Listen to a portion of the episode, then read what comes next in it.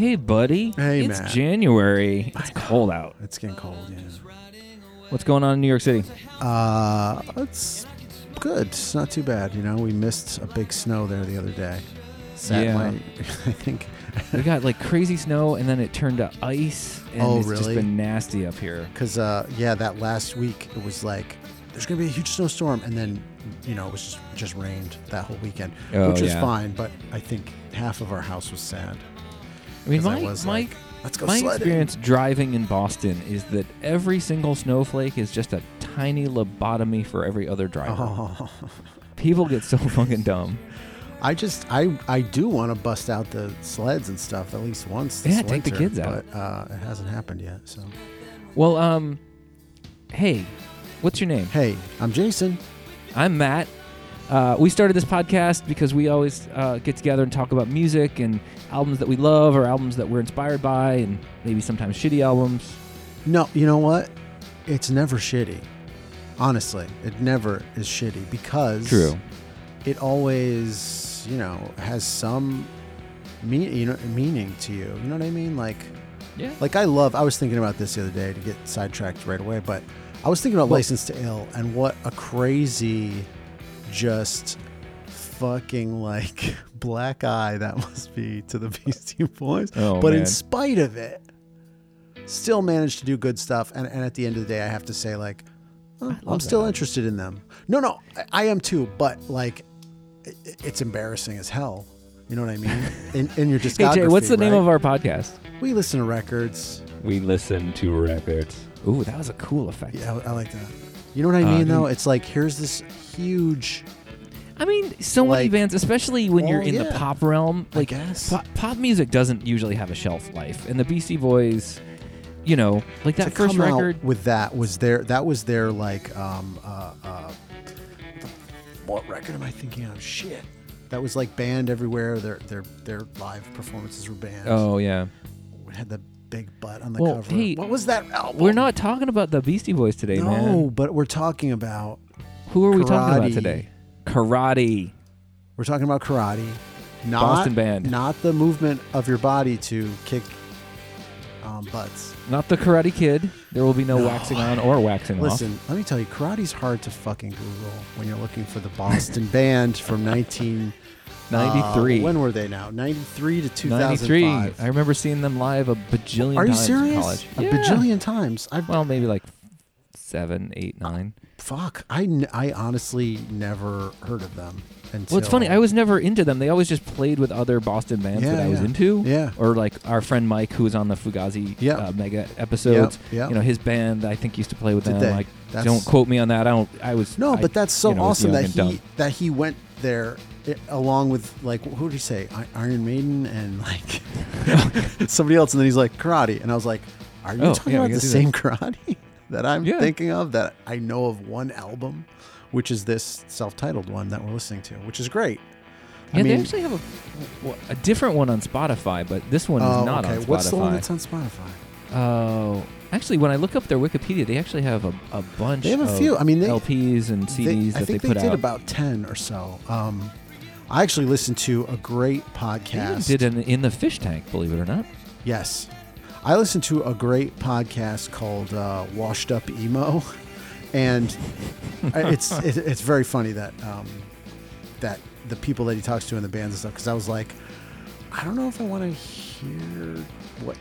how these bands feel about some of this. I don't know. It's very funny. I do want to go back and listen to a bunch of episodes. And it just so happened he talked to Jeff Farina from Karate like fairly recently. But it was like an early episode. But it was the best resource I found. There's no information about these guys anywhere really. And like he just gets into it. The whole, you know, how they got together, everything. So I took a bunch of notes. But also, just go listen to that because it's a great interview, and if you like Karate, which you probably do, you're hearing this, then go check that out too. I mean, we do listen to records. Yeah, what are we going to listen to? Let's listen to the first track, honestly. Just kick it off with the first track on this record. It's called... Gasoline. Gasoline, all right. Ready? Yes.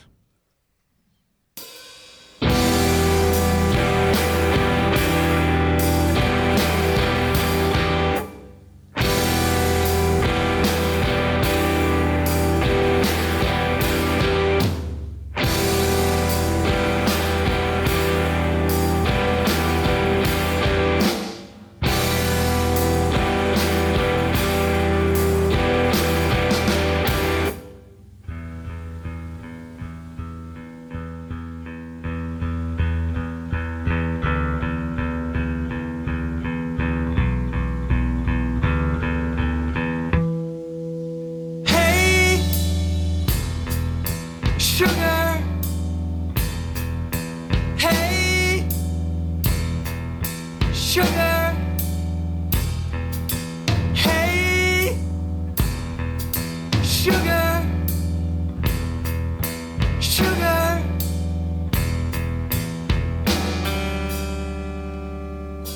Just to watch you sleep.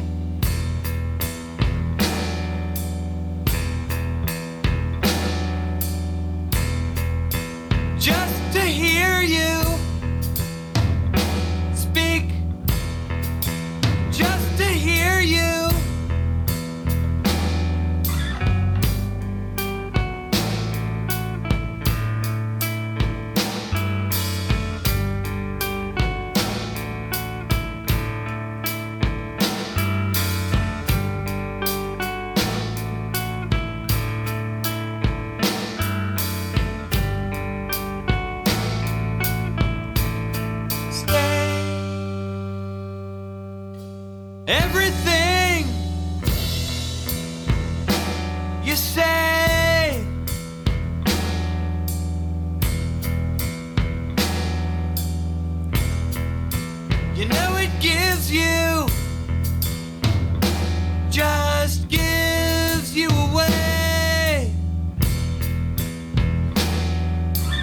You know, when we put this on the other day, yeah, I was listening to this for the, you know, because I haven't heard, I was never into Karate back then, even though I saw them a bunch because, yeah, you know, they were around. Yeah.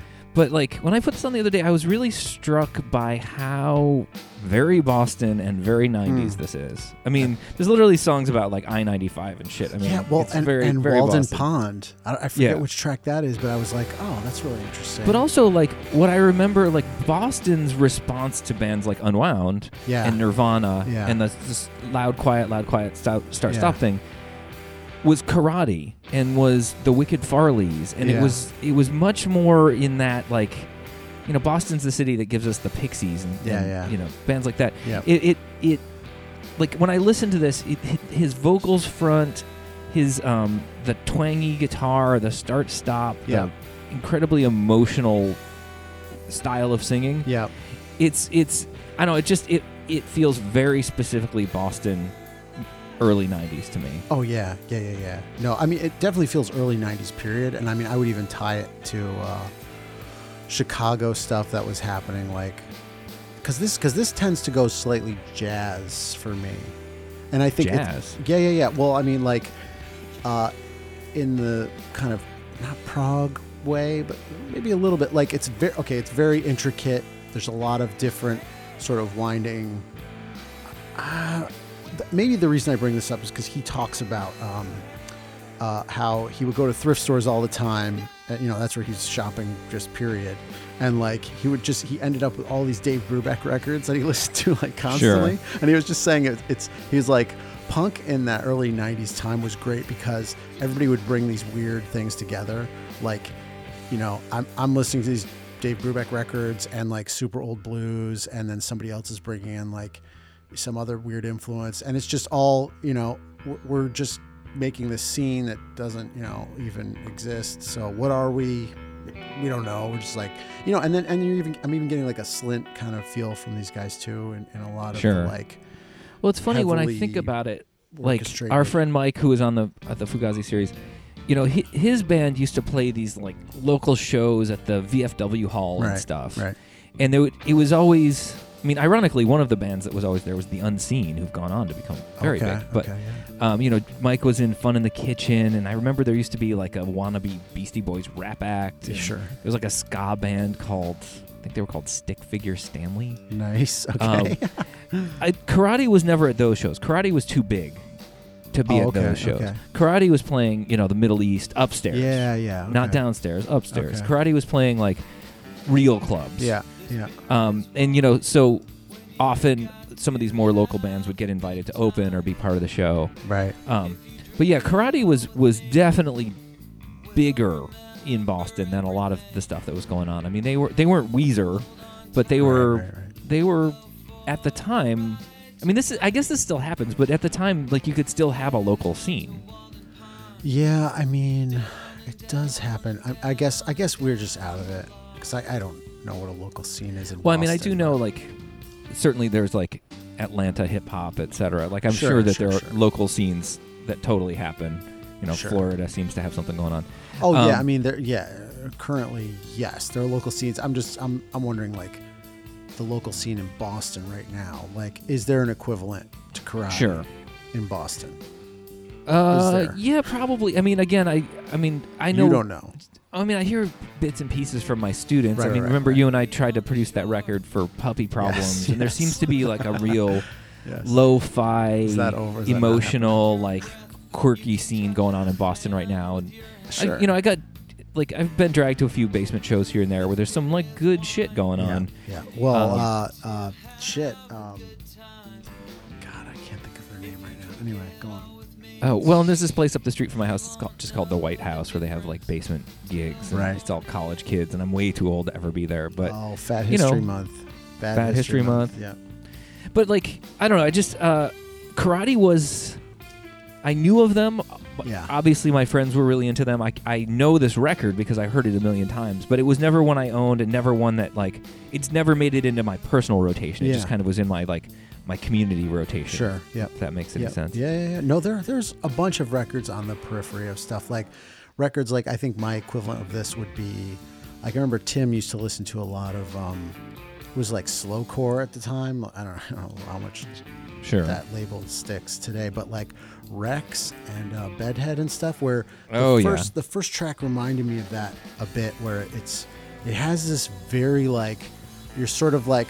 When is this gonna take off? And it does. It's just kind of like it's a weird time signature. It's like I'm almost kidding. No, I'm not gonna do it. And it's like the whole time it has that. And you're like, what's happening?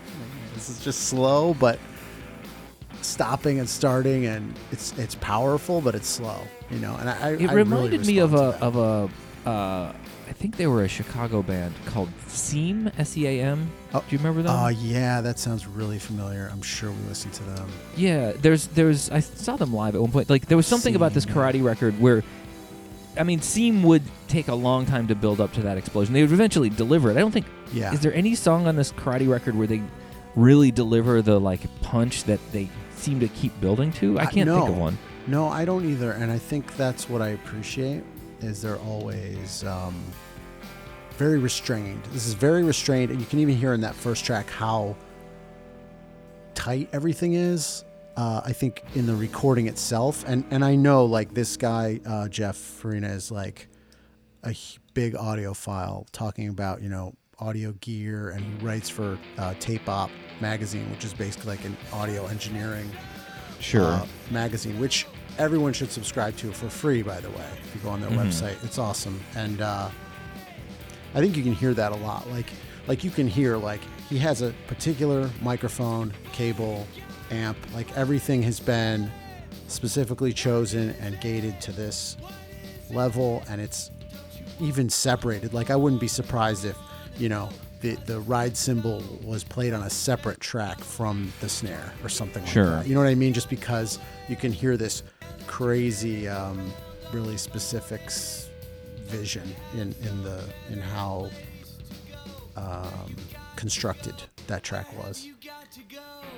But also, what's funny too is I wanted to bring up is the guy who's interviewing him at one point is like, they get into the lyrics or something, and Jeff is like, oh man, I can't stand any of my lyrics on any of our records. They're so like pretentious and I'm trying to be so clever and serious and like and deep, and it was just really funny to hear him get like so critical. I mean, of course you are, but like just no bones about it. Like, we were in our 20s and like I just felt like I'm trying to say something like, you know, like Fugazi, you know, or something. Like, he even name drops them, and it's just like interesting to have that kind of similar feeling, because I know I definitely would be in a similar place listening to things from that time of my life for sure. It is interesting.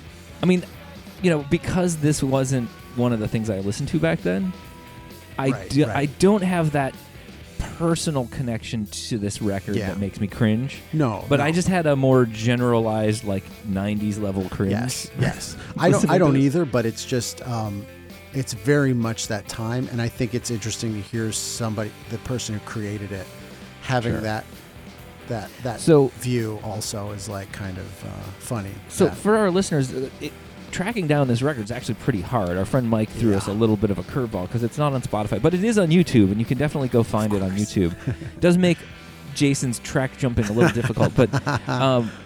well, I had this on vinyl, by the way. I told you that story, right? Remember, I found this record in a pile of records, and the only reason I picked it up is because it was like... You know, I saw it was Southern Records, and I was like, okay, I know them. That's cool. And it was from the 90s. Okay, cool. And then the other stuff in the pile, there was like a couple Discord records and a couple something else. So I was like, I'll just take this, you know, whatever. Some band's probably cool.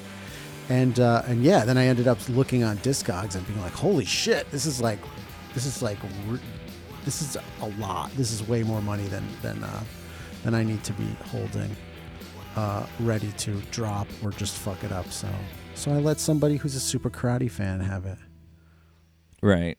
Because I was like, this is cool. Well, that's nice of you. I'm not. What I was going to say is, can you play track 5, which is an unnamed track on this album? Because I think, I don't know, this is one of my favorites on this record.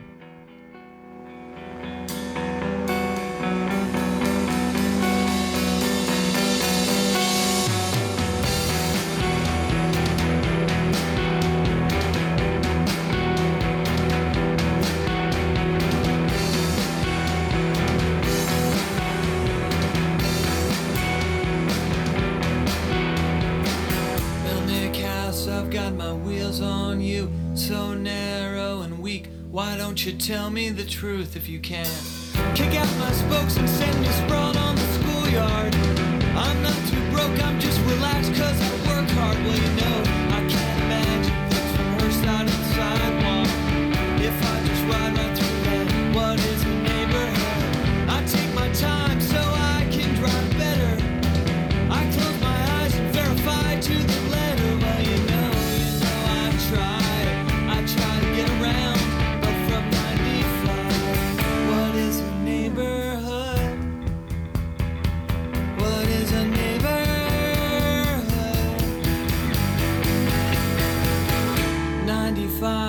Is nothing without you. Nothing without you alone. See, I thought he's talking about the year there. You think he's talking about I-95? Yeah, it's a Boston reference. No, totally. But it's also was released in 1995. So sure, cool, double meaning. I don't know. Every day. Play it again. I'm just riding away towards a house where I can sleep and I can smoke in the bedroom like a housemate should in my neighborhood. I've got a ride that says I can take this out of sleep. What does it mean if I don't go your way? Press a prayer on a penny down by the rest stop. I've got some. He's talking about rest stops and riding. He's talking about a road. You're right. Yeah, I always just enjoyed this track. This is kind of the only real rocker on this album. Yeah, I guess so. And you know what it reminds me of, actually? I was thinking about this a little bit. You know that Titus Andronicus record that you sent me? Okay. The Monitor? Okay, yeah. Have you spent any time with that at all? No. It's kind of a... I mean, it's definitely a story album of sorts about a dude who moves from like Jersey to Boston to go to college. Okay. And then... he kind of hates it here. He's torn between his old life and his new life. Yeah. And he uses the metaphor of the American Civil War as like kind of an overlay on it. Yes, I know this one. And there's some great songs in that album. But the first track is like, I don't know, 7 or 8 minutes where he's describing his like emotional disconnect. But this track kind of reminds me of that one in that whole like torn between two lives and this road is the thing that's connecting the two of them. Yeah. I guess you'd say. Yeah. And I sort of, just as someone who moved from Western New York to Boston to go to college, like Boston in particular, because of the 120 plus colleges that we have here, is just full of people who feel this emotional tension constantly between home and away, right? Yeah, and sure. Like for so many kids every year, Boston is this like exciting new experience, but also this like scary removal from the comfortable. right. And I mean, that's kind of what I've always appreciated about this song on this record, is that it, for me, it just really captures what I was feeling in 95. You know, like not wanting to move back to upstate New York, but also feeling like dislocated from what I knew was home and comfortable. Yeah. Right, you didn't belong in this city yet, and you were like losing those ties to home, but also like not belonging in the new place yet, or even wanting to. And also for me specifically, I-95. Well, I-90 is how I get home. Right. That's the East-West Road, but I-95 was how I got to hang out with you. Sure. Which was, I mean, in a lot of ways, like the better reconnect. The Chinatown bus, many back and forths on the Greyhounds and the Amtraks. Yeah. And the driving endlessly. For sure. I can really relate to these guys and this band, especially even like hearing about Jeff's sort of trajectory from like, yeah, we're in this band, we're playing a lot, we're doing, touring here and there. Like I'm really involved in the scene and doing, trying to push some musical boundaries and stuff. And all these guys went to Berkeley, of course. So you Boston's always got that kind of resource happening for good bands. And then kind of his sort of story about being like, well, I'm not going to be in my 30s playing this stuff. I know that. Like, that's not going to work out. Ironically, Jeff Farina, doesn't he have like a nonstop solo career at this point? Well, yeah. Well, because the other thing was in 2005, he had to quit because he had like major tinnitus and was like, I can't play music anymore. But then, figured that out and got hearing protection and has, gone on to do a bunch of solo stuff. But I think like he was talking about like he got into like graphic design and web design and stuff and did that for a while in Boston, and then ended up like moving with his girlfriend to Maine and teaching there, like, and then I think maybe that's where he lives now and teaches like blues music or the history of blues or something, which is nuts. Yeah, he's like a professor and at some college, which I was like, oh, that's very funny. College professors are fucking lame. Are you kidding? That is the greatest job in the world, honestly. It kind of is. I can't believe that this is what I get to do with my days. I mean, god damn it, it's great. It's great. He was talking about Rites of Spring. He was talking about like how there was a thing when he was. We really should do an episode on. I think we should, because he was talking about how when he was sort of in the like punk kind of scene, playing with a lot of different bands and stuff, because in that sort of underground punk era was like, here's this guy on an acoustic guitar, and then here's Rites of Spring, and then here's somebody with like an accordion and kind of a, just weird all over the place shit. And he was saying like when him and his friends were into Rites of Spring, and he mentioned Beefeater also, who I don't know. Mm-hmm. And he was saying like, he's like, yeah, people would always give you shit, like, because it's like, oh, that's that kind of like, sort of emo stuff, and here, and then he's like, and then here it is, like, that's the kind of stuff that I end up sort of making on my own. Because I think they were getting into that because of his podcast being called Washed Up Emo, which I think is funny. Because it's sort of like, I guess, I mean, it's funny to have that name and sort of get into that with Washed Up guests emo, who are like former major emo figures. It's interesting. Would you call this emo? I guess I would call this emo. You know what? Actually, as we're saying that out loud, a band that was definitely called emo at the time was, do you remember The Promise Ring? Oh, yeah, of course. And I definitely can hear hints of that. Yes, or, I can too. And You'll Know Us by the Trail of Dead. That kind of sound. I don't know if they were... emo is a funny category, because I do think people get thrown in after the fact for sure. Like, I think it grew as it went on. Well, in a lot of ways, it's like goth. I don't know how much of it is a sound versus a scene, you know? Yes. It's true. Yeah, Promise Ring. Here, turn this one up. Yeah. And I can brag if I want to. And you believe it if you want to.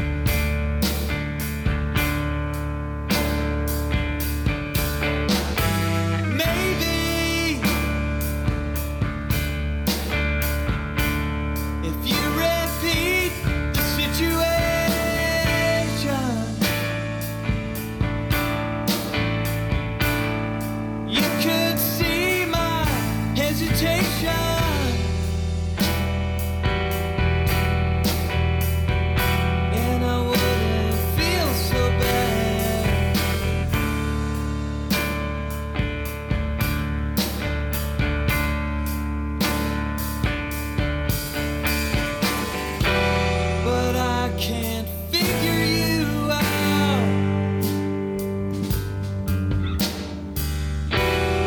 It's not the same for you, I know. So let me bang my head against the wall if I want to. This is an interesting track. I like the bass work a lot. Yeah. You know what I was thinking about this morning in prepping for this episode? I hate to say, you know when you're like 18, 19 and you're pretty goddamn superficial? Sure. Like, you don't think that you are, but you are. Right. I have to say, I think part of the reason why I never got into Karate is that Karate is not a cool band name.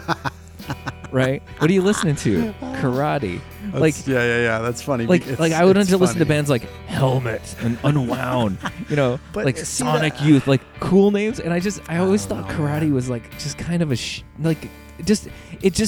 I think that's revisionist history. I think look at Smashing Pumpkins. I think everyone. I mean, their band names are inherently terrible. They don't mean anything except after the fact. Honestly. Karate could have been huge. That's true. Mike was in a band called Fun in the Kitchen. I know. They're so stupid. They're so dumb sometimes. Yeah. Pearl Jam. I guess you're right. I mean, but I was just thinking about that. I was like, I can't imagine wearing like a Karate T-shirt. I could. You know? That could be. I could see a lot of possibilities there. Actually, I don't know. But also, like, yeah, I just don't think at the time, like. I've never really been into overly emotional music. Like, it never sticks with me. I might get into it for a short period of time and love an album for a little while. Desaparecidos, that and like Bright Eyes is like you could say borderline Bright Eyes kind of stuck around for a long time. Or I mean, you could categorize world. Right, and I mean, but that's like a truly like gifted one in a million kind of approach to. I mean, whatever he's doing, it could have crashed and burned easily many times. Somehow he's like managed to pull it off. I don't know. Well, either that first Desaparecidos record or that last Bright Eyes record would both be. I don't know if it's actually. I kind of lost track of him, but the he put out those two albums, the Digital Black One, Ash and Digital Urn, and something. But yeah, I haven't listened to either of those in like a decade. You know, but I have fond memories. Yeah. And I actually, I forget when I ended up re-getting those just because I was like, yeah, I think those are awesome and super dated in a way, but maybe that's just because of how much I listened to them at the time. Like, I mean, I went through such a Bright Eyes phase, but there is stuff like that that's like, oh, this is emo for sure. And it's such a problematic category because I remember Tim and I a long time ago having sort of words about it, like where I was like, Where'd you come up with emo? I was like, who told you that? Because he was like, oh, listen, I'm gonna go see some emo band, and I'm like, who told you that? Is that what like whatever girlfriend he was seeing at the time? I was like, is that what she calls it? That's fucking ridiculous. Like I got so mad about it, and Tim was like, no, that's just like, and we had a whole like kind of this whole thing about emo because, and this was around Napster days because I remember being like looking up, all right, let me like because. Some of the things Napster days. Some of the things I was into were, I guess, you know, being categorized as that. So I was curious, like, all right, what else is emo? Let me look up these Dashboard Confessional guys. And I listened to, I got a couple records and I was like, no. This is too, if this is emo, I want no part of this. So that made me just be like, ugh. And then. Well, yeah, so I don't know. At some point, because I do remember bands like The Promise Ring being like, that's an emo band. But I don't remember them having any, like, at some point, I think your problem with Chelsea Wolfe comes in here. At some point, a hairstyle and skinny jeans and a white belt and whatever became as important to the emo, you know, heavy eye makeup, I remember, as, like, the music, right? And I don't think early bands that were doing a sound versus the later bands that were doing a scene, I think... At some point, it all like starts to mush, right? And you know, I'm less interested in something when I have to like commit to it as a scene. Oh, I agree. No, I agree. Maybe that's what it was. Is it felt like it didn't? It never. Well, it should be though. It never felt as overarching as like calling something punk or post-punk or math rock or something to me. I don't know why. It should be, though, because it does feel like it's sort of all over the place with a lot of different styles. that sure. people would classify as emo. But then I think maybe there is such a the spectrum that is terrible of emo is very, very terrible. And very you get terrible. Into like, you know, 13-year-old boy music that's like, what are those bands? Where you're just like, oh, like My Morning this. Jacket or whatever. No. I'm talking about like bands we don't even like. Sure. I can't even. But you know what I mean? Like that you're just like, holy shit when you watch on YouTube. You're like, Jesus, this is emo. They've like taken it over in a way. Right. You know what I mean? So I don't know. It's weird. I have a couple books, something like. A couple of books about emo that are really funny because it does run that, it really runs that gamut from Rites of Spring being the beginning, basically, all sure. the way to like, I don't know, like almost like not Green Day, but like not Rancid, but sort of like that kind of right. Like just here's the scene. And there's like Japanese bands that are like, we are emo. And you're like, holy shit, what the fuck is this? Well, dude, let's play one more track and get on out of here. Pick something you like. Bad Tattoo, you know what's funny Bodies. Is all of their albums have 9 songs. And it's funny that the guy asked about that. And Jeff was like, well, you know, it's like a very specific thing where...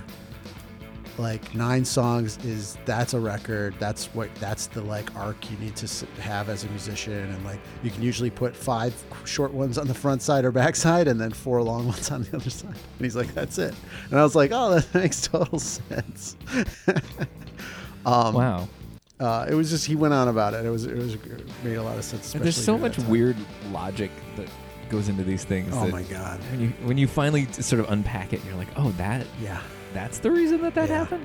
I feel like the last track is pretty interesting from memory serves. Caffeine or Me. Let's hear this thing. Caffeine, tea. Coffee, tea or me? No, that's a book about flight attendants who have sex with their passengers. No, that's Caffeine or Me. That's what he's saying.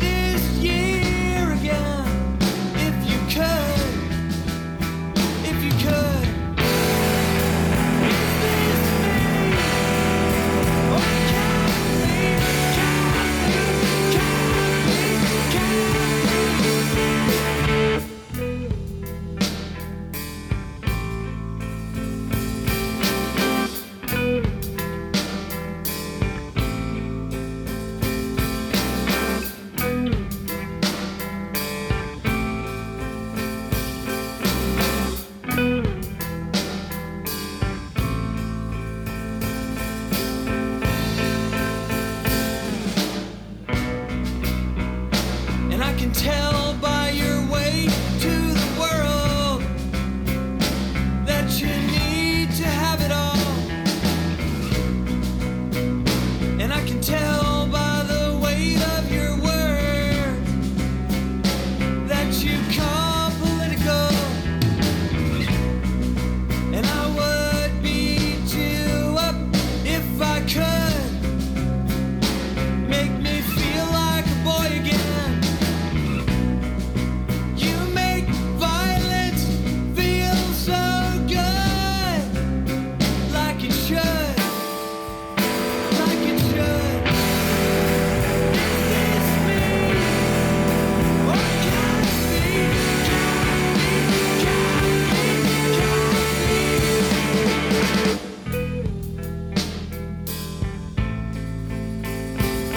I feel like this was definitely the heyday of, you know, bands, especially indie bands, ending their albums with like a very challenging song. Well, I was gonna say this one is delivering on that, like super, loud, quiet, like big punch, really big vocals, like all the more emo kind of.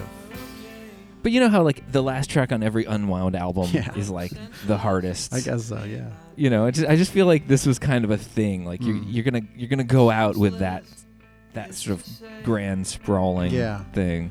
I don't know. I mean, and same with the first track. You've gotta do something like, you know. It's funny. I was just thinking about the delivery of Unwound lyrically versus this, and like, oh yeah, there's just something pretty raw and earnest about this delivery that's maybe a little like too on the nose or something for this style, or too, it's not abstract enough. I don't know exactly what I'm thinking about it, but I just feel like I've heard it before and better, I guess. Yeah, like it keeps verging on like, oh yeah, I'm really into this, and then I'm like, oh, okay, I appreciate this because it's 1995 versus, yeah, this is still interesting. I mean, and it's funny, he talks about how they would tour overseas a lot because they would end up playing somewhere in, you know, Belgium or Germany, and they would keep asking him to come back like multiple nights, 3 or 4 nights. And he was like, he goes, I think it's because they had no idea what we're saying and they didn't care. It was like, musically, they were interested in the music and the stuff that we were doing, you know. And I think that's funny because, yeah, I think that's how we're looking at it, you know. How many years, fucking 30 years later, you know what I mean? Please don't say things like that. 95, it's like 25 years later. Wow. You know what I mean? That it's like, okay, right, yeah, like I'm more interested in sort of these interesting stops and starts and signature times things and the sound of this than I am what he's saying. But that's also because I'm not 19 either, so I don't know. It's a weird... I'm always struggling with that, you know. How would 40-year-old me respond to XYZ record in 1995 if I was 40? Right. I don't know. True. I don't know. Well, I'll never Karate know. Dudes. I'll never know. Jeff and the dudes in Karate. Know. We do like this record. I still have fond memories of this record, even though I don't play it much these days. Enjoyed it. I think we've been through it. Oh, yeah. I was going to say June of 44. June of 44. We definitely need to do June of 44. One of my... That's so they're in. To a lot. They are in the neighborhood of all these things. Hey, Karate Dudes, please don't sue us. No. Please do not sue us. We're here to just talk about the records and celebrate the records. We don't make any money off of this thing. No. So, you know, we just appreciate, you know, like, be cool. But if you want us to take this down, we will. We're not really going to put up a fight about it. We'll just kind of roll over. Jay, how do people get in touch with us if they want us to, you know, do stuff or on tell Twitter. Us they like our podcast? Are we on Twitter now? Yes. Well, we have been. Just send an email to records@harveylovesharvey.com, which is our old band. Yes. / everything in our world. Or Twitter is @WeListen21. We're also on Instagram at WeListen2Records, and we're on Facebook if you still do that. Cool.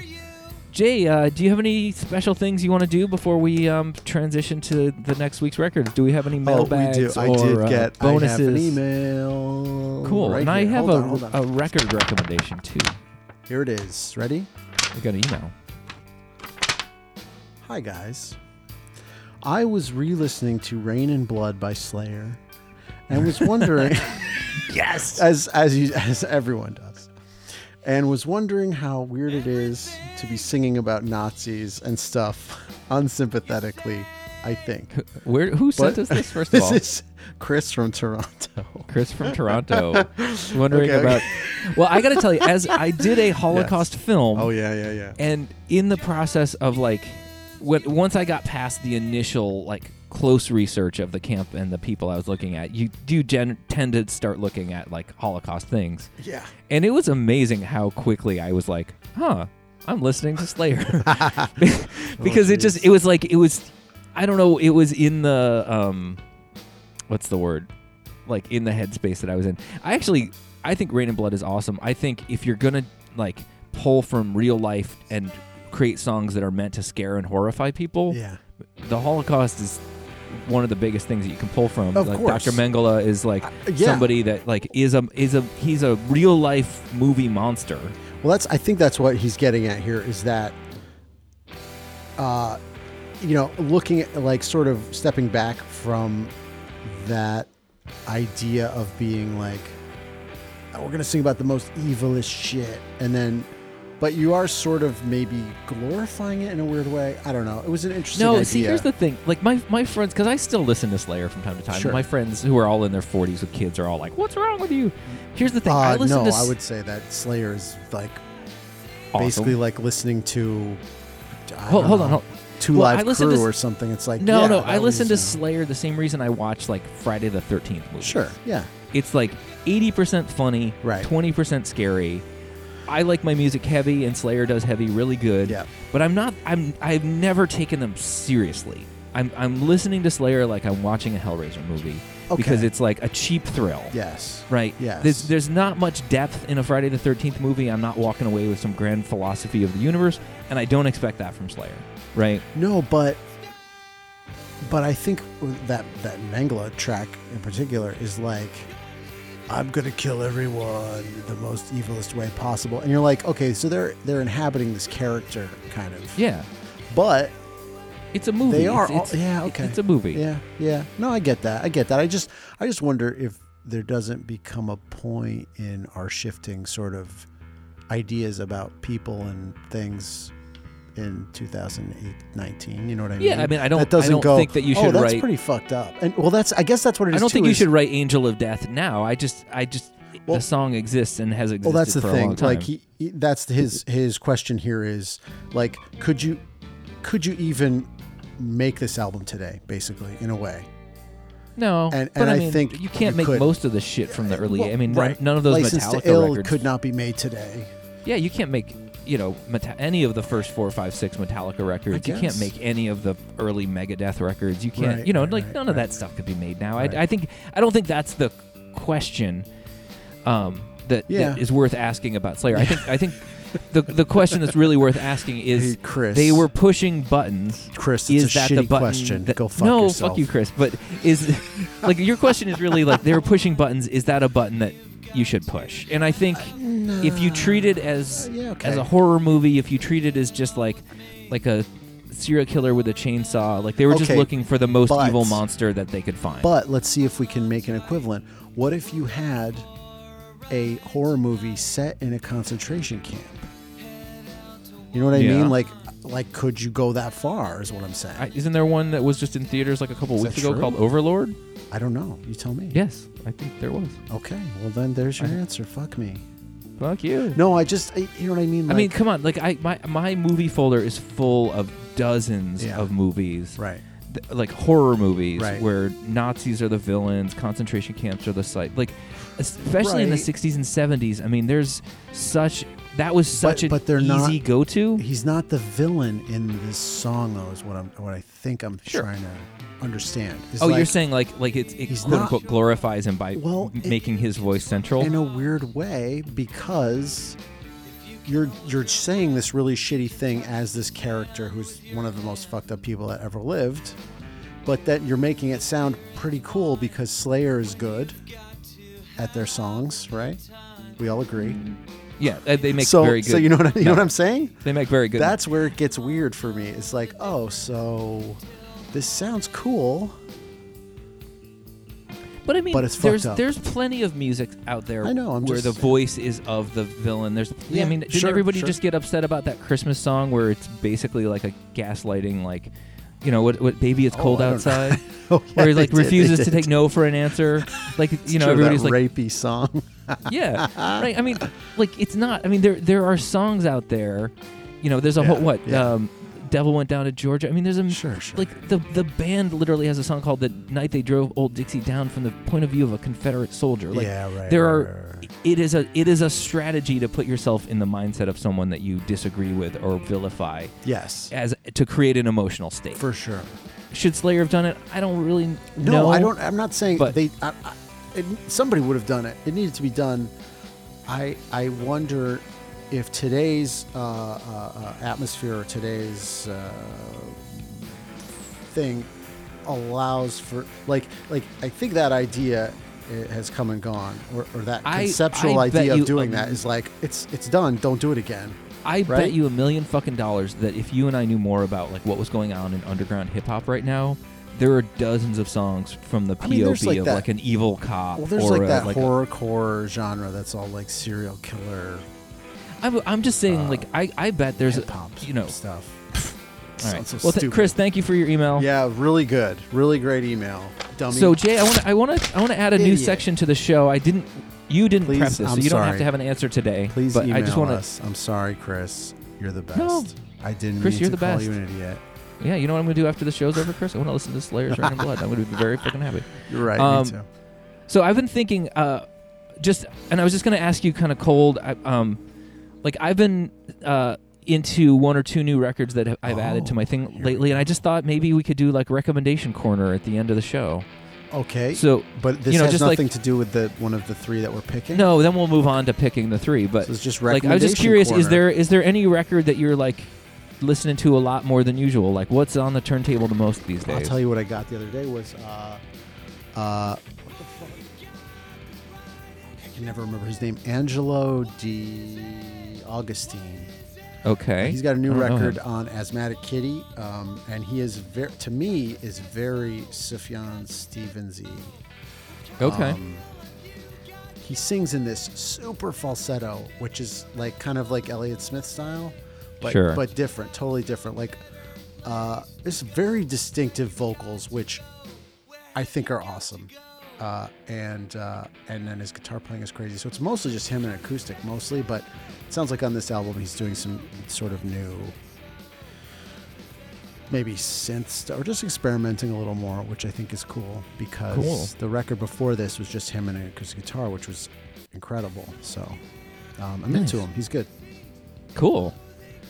For me, I, you know, at the end of every year, everybody puts out their like best records of the year lists, and I love those, especially like the metal, post-metal lists. You know, I'm always looking for something new and heavy, and I just kept noticing everybody's list had the most recent record from Deaf Heaven called "Ordinary Corrupt Human Love," and I cannot stop listening to this thing. Musically, it's like kind of just like relatively modest post-metal, and the explosions in the sky.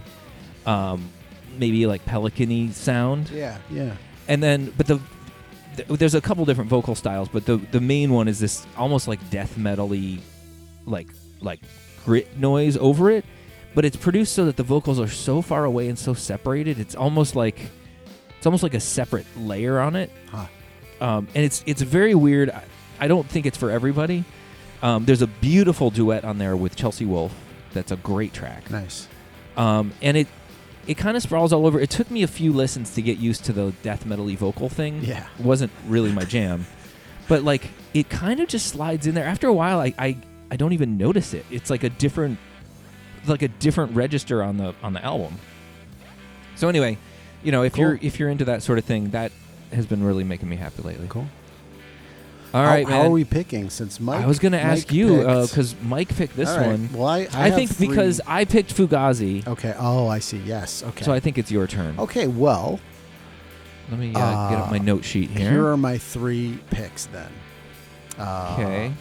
So in order to go completely off track of where we've been, because we seem to kind of end up back here a lot in the '90s with all this stuff, which is it's totally fine. I just like to you know, come back here and then throw it where who the fuck knows on the go someplace on the dartboard, whack-a-doodle, and then we end up back here. Okay, so this now you just this isn't whack-a-doodle. You're gonna put a '90s one on there. No, this is not whack-a-doodle music I'm giving you, by the way. All right. Okay. Is it Barry Manilow? Because I will not do Barry Manilow. No, stop. This is also to you know, mix up the whole like we end up listening to. All right, so hold on. Are you ready? Like us. I'm ready. Number one. That wasn't as fun as I wanted. Number one. Okay. Number one. I'm trying to think of what. I need a good effect here. My effects board's not. It's so good. Number one. Oh, it's great. That's a good echo. All right. What do you got? I'm trying to think of which one of her records or what it's called. But it is Get your shit together, dude. I got it together. Okay, I want to do Joanna Newsom, Milk-Eyed Mender. Joanna Newsom? Yeah. What's it called? Milk-Eyed Mender. Okay. Because I think she's a really interesting...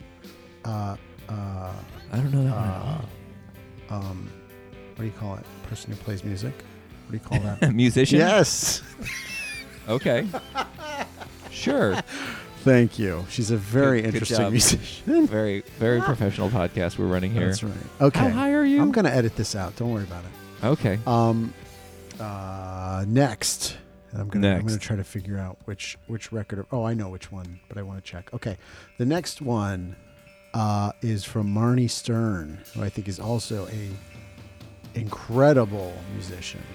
Okay. And I think the one that I want to do is This Is It and I Am It and You Are It and So Is That and He Is It and She Is It and It Is It and That Is That. That's hard to say. Well, not for me, apparently. All right. No, this has Zach Hill drums for her, and I fucking love him. And her guitar playing style is completely unique and insane and amazing. And I saw her and ended up talking to her after a show, and she's very cool, and I think her stuff is really incredible. All right. That's number Marnie Stern. All right. And then the last one. Number three. Oh, sorry about the volume. Number three is another back to the old blast from the past. This morning, again, on that Wake and Bake WFMU show, he was playing Erasure. And I was like, God, these are good. These are good tracks. I'm into this this record. And I remember listening to this. Oh my God. In Sodas, I don't know why, all the time with like your friends and like what were they thinking? One or two of my friends were really into Erasure. And I remember having that. Which record do you want to do? I think Wild, because I think that's the one that I listened to constantly. And I had that VHS tape that I ended up watching with like so many of your friends, being like, oh we should go listen to this, and they were like, yeah, cool. And I don't know why. It's just very, very funny that I would have like latched onto them in the middle of. I'm trying to look at Wild from 1989. That's the one I listened to like crazy. Oh my God! And this song just read up the cover on Google. Yes, I know, and I really was clueless. I had no idea, like, you know what I mean, like how far this went actually. Yeah, and like I was just like, wow. I just really like this music. Oh my God. So I don't know if we actually want to talk about that, but I don't know. It came to me. I said, you know what? This is like really still good. As soon as you said Erasure, I was just my brain like went crazy. But I'm kind of interested in Marnie Stern. Oh, good. Let's do Marnie Stern. Good. Excellent. Because I don't know anything about her. It sounds like you got to meet her. It sounds like you have some cool stories. Whoa, shit. Yep, she is worth listening to. Amazing. Cool. All right, so everybody at home, look up Marnie Stern's This Is It. It's got a crazy long title. I only wrote down This Is It. This Is It, and this is me, and we're it.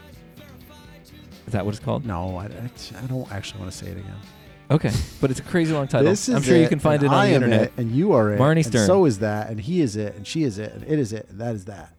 Yeah, I will never, ever be able to say that. That's okay, Jay... Why don't you play us out on a karate track? What do you want to end this thing on? I think I want to try. I want to try What Is Sleep? Okay. The third track. All right. So we're gonna play out. This has been Karate's self-titled album, right? It is. And we're gonna play it out on what's it called again? This is Sleep. What Is Sleep? What Is Sleep? Man. All right, guys. This has been We Listen to Records.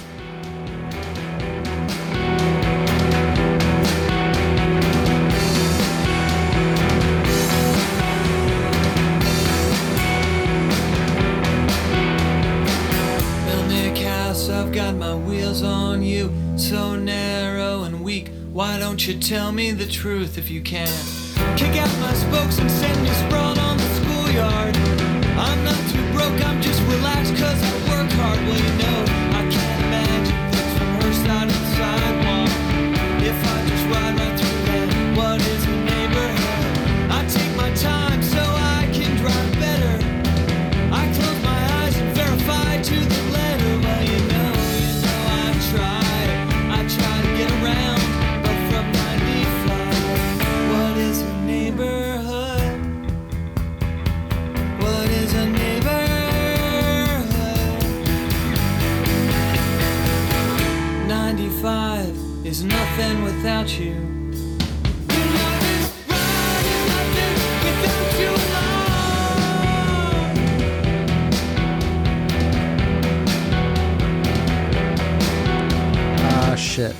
sorry.